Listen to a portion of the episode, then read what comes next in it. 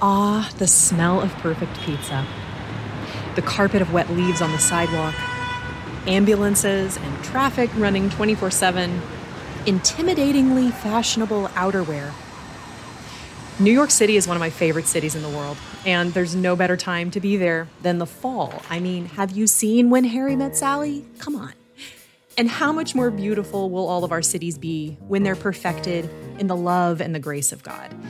But how shall they know about His grace unless someone tells them? What better place, what better time to come and refresh yourself on the art and craft of preaching than New York in November? Register now for Preaching in a Post Christian Age. This is a three day Living Church conference in the heart of Manhattan where you can enjoy world class keynotes, conversations with experts, warm fellowship with other Christian leaders, and hone your skills as a preacher of God's Word. And we might have dinner at a speakeasy, just saying. Tickets start at just 50 bucks. Find more information at livingchurch.org forward slash events or click the link in the show notes today.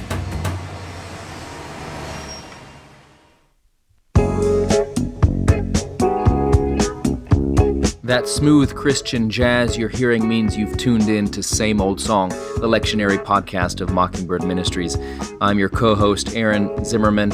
I'll be joined by Jacob Smith as each week we break down the lectionary readings for the upcoming Sunday to give you something to think about, and if you're a preacher, to give you something to preach about, and no matter who you are, to give you a connection to the never changing message of God's grace for actual people like you unzip that monogrammed faux leather Bible carrying case and cover, pull up a chair, and let's dig in.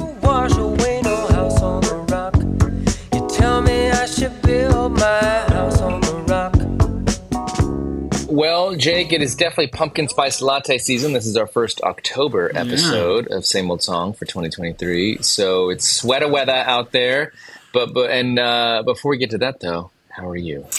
Good. I'm good. You're right. We are knee deep in uh, pumpkin spice latte season, and uh, I don't know what the weather's like in Texas, but uh, it has cooled off here. I mean, we had like four days of rain straight. I've never seen it rain so much, and um, and I always pray over my church when that happens because um, you know sometimes we get little drips, and those aren't virgin tears; those are raindrops. but anyway. Um, no, we're doing great. And so, and uh, here we are. And for many of you, it's stewardship season. And uh, so um, the, the calendar has filled up, and, uh, and uh, we are in a full sprint towards Christmas.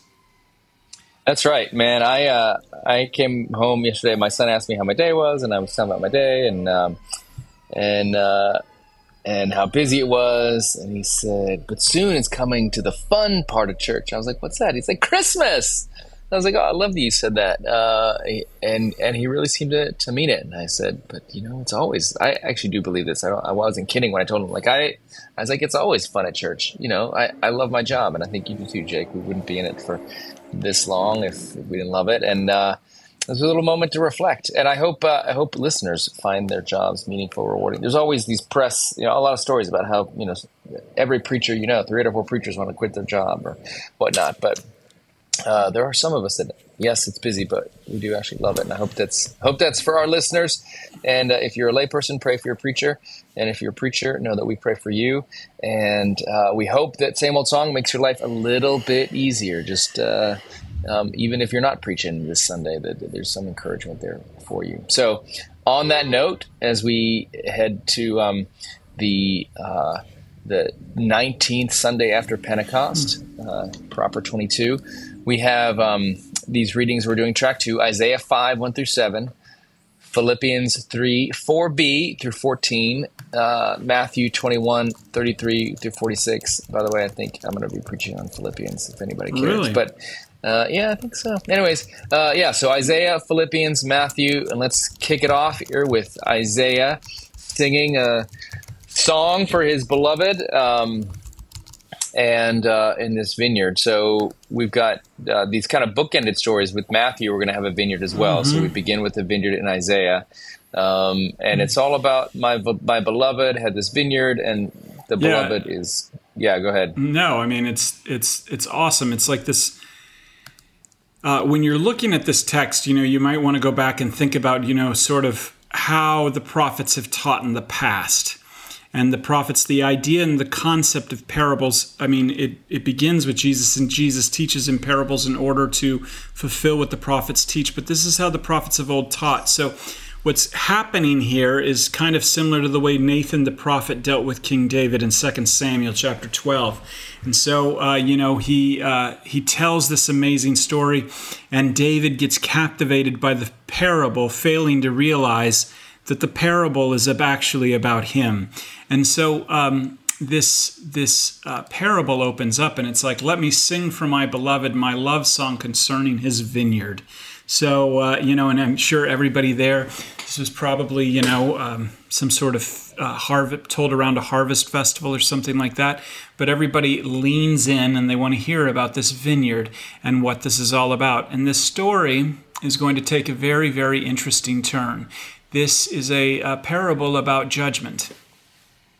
Yeah, I feel like this song it begins a little bit like a Hall and Oates song, or like I don't know, some like Belinda Carlisle, like yeah. "Love Is in Your Eyes," etc. And then it turns into Icelandic death metal. and what did you expect it to yield? You are great. like it just totally turns, and uh, you know, um, it, it's it's this I love you. You're is you know the people of Israel, the people of God. I get uh, Jerusalem, weak Judah. when I look in your eyes. yeah, that that's right. that's right. Exactly, exactly. Um, no, don't stop. No, Jake, don't stop. And then. Uh, and then, but then it turns and it's like, now I'm going to tell you what I'll do to my vineyard. Yeah. Remove its head. Like, basically, I'm taking down all the protection. It's going to be laid to waste. And I love it. Uh, it lays right here. What more was there to do for my vineyard that I've not done for it? You know? Yeah. When I expected and it to yield grapes, it yielded wild grapes. And for those of you who don't know, note, you can't make wine out of wild. You can't make wine out of wild grapes. Yeah, Jake tried. Didn't work. He no. was sick for days. The other thing that I would say amazing is, laxative, though. for some reason. Come on, come on. I'm, i was going to say bring it back, but I, I want to say something that's going to be sort of funny. Um, this is one of these passages where it's like, come on, Bible translators. Um, if this if it happens to be Youth Sunday at your parish and you have a middle schooler reading this passage, please do not assign this passage to them because it has the verb hoed in it, like to hoe, like the farming yeah. uh, practice of removing weeds, but it says it will be neither pruned nor hoed. And I just um, just want to save you that embarrassment for some somebody giggling, breaking out in the giggles in church. Uh, Thou shalt not giggle in church. Mm-hmm. But I think uh, the you know if you were preaching this passage as, as we you were talking about in the in the pre in the, the pre recording uh, banter that you and I have, like this is judgment. Um, and I think you know one of the things that's important to talk about is when people hear a passage on judgment, I think they get. Um, you know, they feel judged. They feel like, oh, this is the mean God. This is the God I've heard about, or whatever. Um, and I think it's important to note that what God is talking about here is the people of Israel have turned into folks who are bloodthirsty. He said he expected justice but saw bloodshed. What that means is when when you expect there to be a, a, a society where uh, weak people are protected, where people don't exploit each other and use power imbalances to like make themselves richer than other people, like you know all the things that we might hate if we were to see them in a society, a corrupt police force. You know, I just read the story. It finally came out, Jake. I'm sure you know about this. Uh, Jake is the whiter of the two hosts of Same Old Song, but he studied the history of Mexico, so he followed, like, you know, if you want to know anything about a cartel or, like, who was president of Mexico in 1923, ask Jacob Smith. But if you, um, you follow the story about there was some a busload of like 40 college students in Mexico that were all slaughtered and buried by a drug cartel and it just came out that basically the entire police force of that state was was, was totally on the on the yeah. payroll, mm-hmm. and basically the drug cartel thought it was a bus full of people smuggling drugs from one of the enemy cartels, and they just had them all killed. But they were just like sociology majors and stuff. So that if you hate that kind of injustice, or you hate the kind of stuff that happens, you know, there's plenty of injustice in the American uh, justice system. Um, if you hate um, genocide, like all these things that you think are make the world terrible, human trafficking, etc. Like that's not what God wants. God wants justice, but almost everywhere God looks, he sees bloodshed. And he looks at his own people where he'd hope there'd be righteousness, but here's a cry. And not the cry of like, I stubbed my toe, but the cry of the poor, the cry of the oppressed. And so the God wants his community of people to be a community where there is love and justice and respect and dignity and uh, flourishing and yeah. for all people. And that's not what's going on. So don't see this as like God being a total buzzkill and a rain on their parade because, you know, these people didn't go to church enough or something. Um, you know, God's always out there to ruin your fun. This is, I made this vineyard to be a beautiful thing for that's the right. world and a beautiful people for the people that are in it. But instead, they've made it a place of pain and injustice and anxiety and uh, all of and alienation and all this. And so, what happens when a society is like that is the society collapses. So this is using theological language to talk about what happens when you make a place about death and exploitation. Like this is what happens. And you know what's really interesting is is that um, because yeah, that's a very very important point, Aaron, that you make is that um, this is not Yahweh's fault. Yahweh did everything, and He expected um, he expected a, a, harvest of justice and righteousness, and what he got instead was bloodshed and mm. um, anguish and injustice. He got he got a cartel, you know. He got indifference in the streets. Uh, he got all of these things, and so. Um, but Yahweh had did everything, and this was uh, this was what was expected in return. This was part of their covenant relationship. Um, the the key here, though, so how do you preach the gospel in this particular text? Because there's zilcho in it hardly at all, you know? Um, right. But uh, is that basically what happens is, is that um, the judgment, so this, this passage takes place. Um, this is written during uh, the 8th century BC, if you look at the timeline. And uh, actually, the destruction of the city of Jerusalem and the exile of its inhabitants won't take place until the 6th century, around 587 BC. So you have almost like two centuries that take yeah. place where there is a call to repentance. And as we read, uh, you know, about Jonah and, and uh, the worm, you know what I mean? And uh, God is merciful and he's merciful to Nineveh. And uh, God is merciful to those who repent. And so I think the way to kind of preach this text on one level is to ultimately draw draw um, so I uh, will so the one thing is is that like unrighteous people when the crap usually hits the fan blame god for everything. That was the point. Yahweh's done everything to make this thing perfect. They but unrighteous people will always blame god and resent him all the more and so, yeah. um, but uh, the point of this passage is you have almost two centuries between this and the in the exile. And as Saint Peter says, do not consider God slow as some count slowness but he is patient and kind, wishing that no one would perish.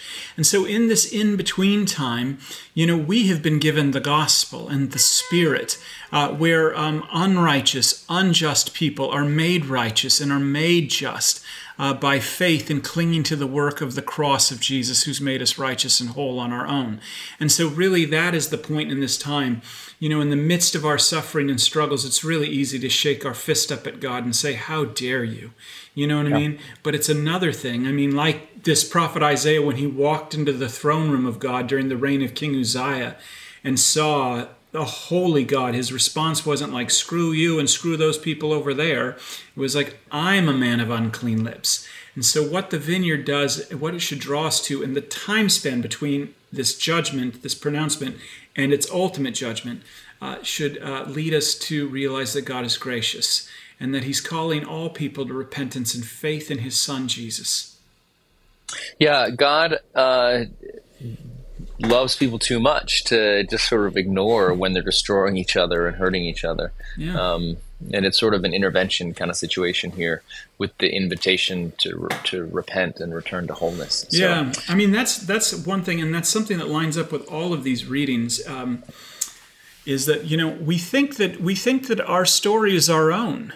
You know what I mean? And mm-hmm. this is like the sad thing in both I mean, in both the church and outside of the church. This is one of the tragedies that, like liberal Protestantism, has unleashed on the world, is that we think that our story is our own. And your story is not your own. Um, you are not your own. You're not an individual and uh, on your own, just floating in the universe to create and be whoever you want.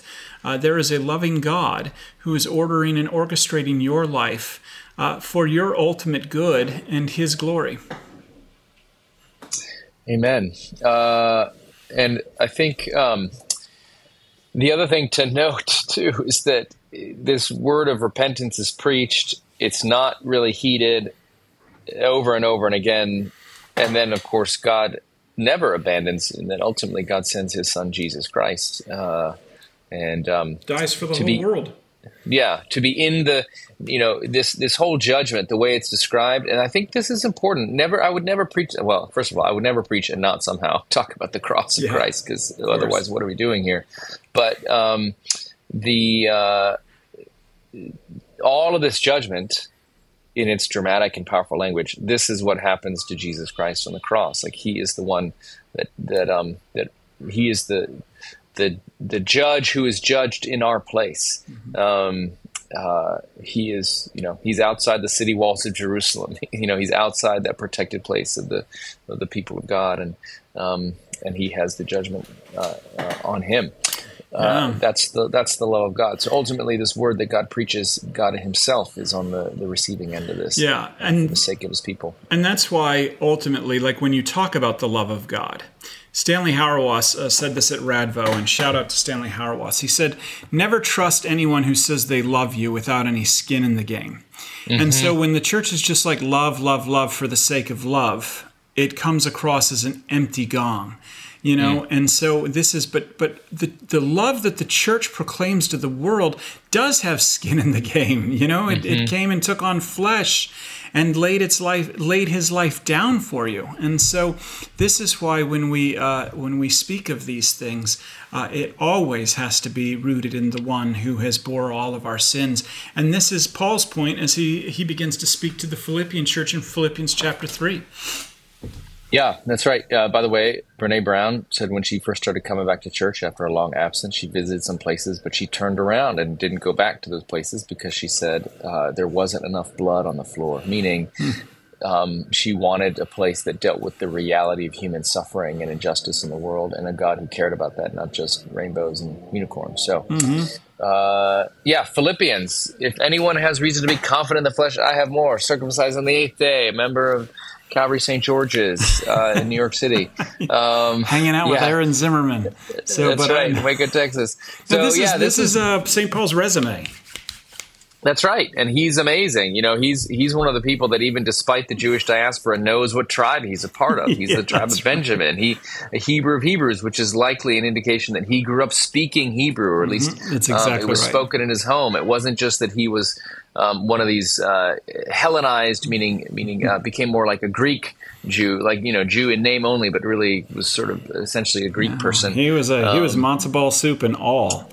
Yep, yep, full on. Um, uh, Marjorie Taylor Greene recently. I saw this. I don't know if it's true. I shouldn't say that because some somebody probably like faked this and posted. Who knows? Who knows? Yeah, don't even like bring a, it up because nine times it was like a, it was like a happy Yom Kippur or something and had a picture of a menorah on it. So it wasn't it wasn't that.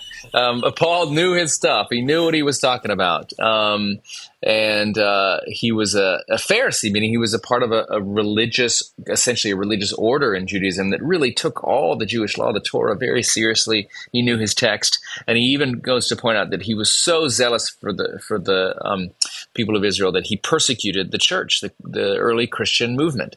Um, and he says, uh, and that's why, by the way, after he became a Christian, the church didn't trust him for a long time. They just were like, no, no. Um, no, thank you, Paul. We we don't, we don't quite trust you yet. So, um, but he says whatever gains that he had from that, he now calls them a loss because of Christ. Um, all his advances, all his achievements, all of his religiosity, all of that, and um, this is he he regards them as rubbish. He says this is one of the it, it's a vulgar word in Greek, and it actually means uh, the S word in English. Um, uh, sugar donuts, and uh, and he says it's all, the the only thing that he count that he thinks is important now is that I may gain Christ and be found in Him.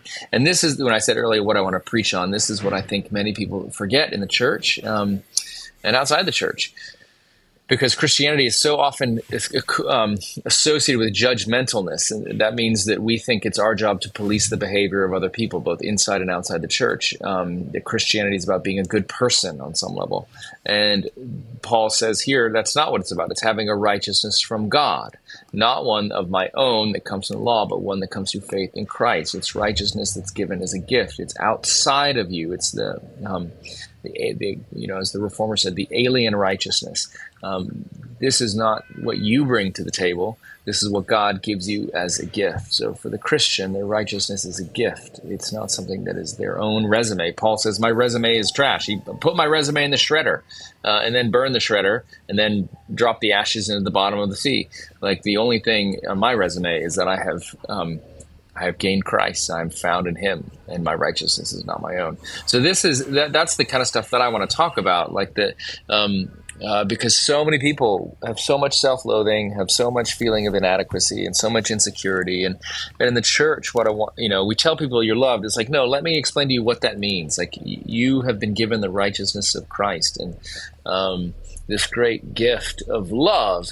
Um, and any parent understands this when you look at your child and they have um, you know really made a huge mistake um, a, a, good parent will look at them and will um, love them beyond their actions apart from their actions. Um, and so that's that, that's a very small um, human example of a, of a, very big thing that happens on a divine level. Um, uh, your belovedness is not something that you have earned and, and therefore can never lose because it's a gift. Yeah, and I think it's and the other thing is is that the love is already totally given. That is the right. thing. So that that makes sense of what now that I've not that I've already obtained this or have already reached the goal, but I press on to make it my own. Because Christ Jesus has made me his own.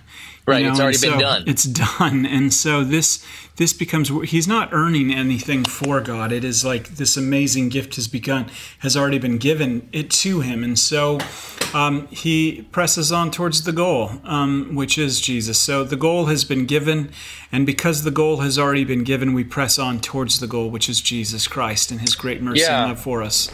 And that's so important because I think so many people just memorize this last part of yes. Philippians. You know, it, it is kind of the memory verse. Mm-hmm. This is one thing, like in, in in some youth groups, it's like this is like the, the rah rah call like we press on towards the goal like um and uh and and it's it it makes it sound like it's something that you do in your own strength right. and in your own effort and can feel very much like something mm-hmm. you're doing in order to make God happy but it forgets the whole first part which is you you can only press on because you know it's already all been given to you. You can only press on because you know you're you've already reached the destination in some sense. You're you know it's it's already the, the, the, it is finished. The game is done. You you know who the winner is before before um you know the coin toss. So uh, that's if you're scared of God not being happy with you, you tend to not press on. You, you tend to hide and shrink back. Um, but if you know that you're loved, then you can press on towards the goal. The confidence and the joy that is in verse 14 comes only because of what is true in verses uh, 9 and, and 10. So mm-hmm. uh, that's that's Philippians chapter 3. Should yeah. we head on to St. Matthew, I'm the evangelist? No, I'm just kidding. Chapter 21, yeah. chapter 21, 33 through 46. So this is I'm Jesus cool drawing on the cool. same. I'm cool. Let's just call it a day. Preachers, you're on your own for Matthew. No. Uh, if here's Jesus drawing directly on the imagery from Isaiah 5 there's a there's a vineyard uh, planted by a landowner and it's and and just like before like the landowner who plants the vineyard is god um, and uh, he gets it all set up. It's great, and he leases it and um, goes out to another country, and he keeps sending uh, these servants to go back and collect the the harvest. And every time he does it, they kill these servants, and uh, and then finally he sends his son, thinking, oh, they'll be nice to the son, but of course they they don't. They they kill him. Um, and so Jesus says, now when the owner finally shows up, what do you think he'll do to the tenants? And the answer in the crowd, there's well, they'll they'll they'll he'll kill them, uh, and he'll find some better tenants. And this is a whole thing about. Um, uh, God sending the prophets to invite his people to repentance, just like what happened in Isaiah chapter five, um, and he he kept sending tenants, kept sending tenants, or kept sending um, uh, prophets, kept sending prophets, uh, but people really didn't listen. And now he sent his son, and people don't want to listen to him again. This is a this is a parable um, again with your earlier point, Jacob, of like God giving people time to repent, God mm-hmm. wanting people to see the truth, um, and and isn't the same for you, listener and uh, preacher? Like people in your life um, people you love, you want them to see the truth. You can see where they're about to drive off a cliff, and you want them to see that they're headed straight for the cliff, and you want to give them warning. You want to tell them. So Jesus is trying to say, "Look, I'm God wants to bring you home. God wants to bring you back. God wants you to embrace the, um, the truth." Of his, you know, this message that I'm preaching of, of grace for the sinner and love for the outcast and all that. Um, and so this is a parable designed to wake people up. And so it's told in this very kind of striking, um, violent way, in a sense. You know, uh, Flannery O'Connor talks about violence being this thing that kind of wakes up a sleeping world, and that's uh, that's what he's um, that's what he's getting at. Um, and I, I, it's it's a hard thing to preach. That's I mean, that's why I said I'm probably going to preach on the Philippians passage. But if you were going to preach this, Jake, is there something you would want to say, or just anything in general you'd want to say about this about this text?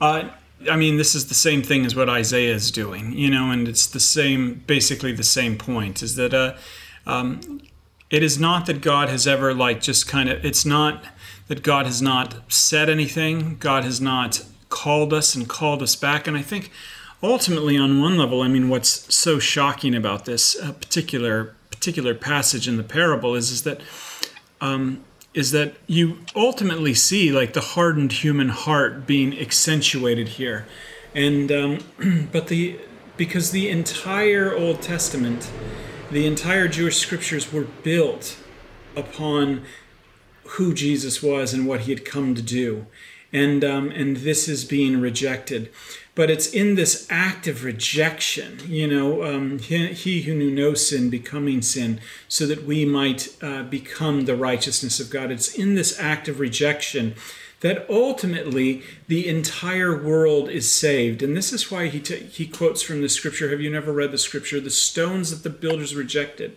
has become the cornerstone. And if you know anything about temple masonry, um, the cornerstones are what um, they either they hold the arches together. They're big and they hold the arches together. And so, but this cornerstone has been rejected so that the entire kind of religious system might fall apart and come crumbling down. And uh, just in case you thought it was their doing, it was the Lord's doing. And it's amazing in our eyes. And it's amazing in our eyes because in the rejection of the whole world, in the rejection of Jesus, the entire world is saved. And as now he becomes the glorious cornerstone of a new temple by which we're all being built up as living stones. And so, for those of us who know our deep need for Jesus, uh, it is marvelous and amazing in our eyes. But for those who seek to do it on their own and uh, want to uh, point out the faults of others and uh, you know want to stand on some sort of self-made, man-made righteousness, uh, well, it is just enraging. And you, like the Pharisees yourself, will figure out a way to uh, reject Jesus. But the powerful thing is, is that in the rejection, the system that we call religion comes crumbling down. And man, uh, the Lord does this new thing in which He develops a relationship with you outside of the law through the gospel with His Son, Jesus Christ. Yeah, and I think it's important also to to realize that, uh, just in its context, like there are so many Pharisees that come to faith. I think we've seen, seen them as like this sure. monolithic bad guy. You know the way often these passages get preached. No, you'd want um, to be. A, um, you'd want Pharisees in your church because they gave, especially during. Well, you think about you think about um, Nicodemus, who is the one who has that conversation with Jesus in John chapter three, uh, and is a Pharisee and ends up coming to faith. You think about Joseph of Arimathea, and you think about Paul himself. So, so I think it's important to note that. Um, this is not this passage and passages like it sometimes get really woefully interpreted in a way that is sometimes just very subtly anti-Semitic, sometimes explicitly anti-Semitic, and so it's just important to say that um, there are plenty of Pharisees and people of Israel who put their faith in Christ. I mean, that's what happens at the on the day of Pentecost, uh, by the way. So those are all uh, Jews from the diaspora who've come to Jerusalem for that great feast. Uh, so I think it's just important to note that God is, is, is in Christ here saying, I'm taking something away from people who have rejected the love and grace of God, um, regardless of their category. and uh, and I'm and I want people who are open to the grace and love of God and His message that Christ is preaching, um, and to receiving the gift of righteousness from Him as opposed to their own, and He wants to give that gift to the people who will receive it. And note also, I think the compassion and um, craziness of God that He will send. Jesus tells a story knowing full well what will happen to Him. Jesus um, enacts His incarnate ministry on earth, knowing full well what would have happened to him. The Godhead, the triune Godhead, knows what will happen, um, knows the whole thing. Um, and yet, this is the love of God. Um, God does not have this sort of attitude of, I'm going to look out for number one, like, mm, Jesus, uh, let's not go down there, and because uh, you know what they'll do to you. Um, this is the love of God that extends so far um, that He's that He's willing um, to be the rejected cornerstone that will then become, you know, the chief the chief stone. So uh, I think that'll do it for this um, October uh, set of readings. Um, uh, proper 22 uh, for Sunday, October 2nd. Uh, sorry, what is it? No, October 8th.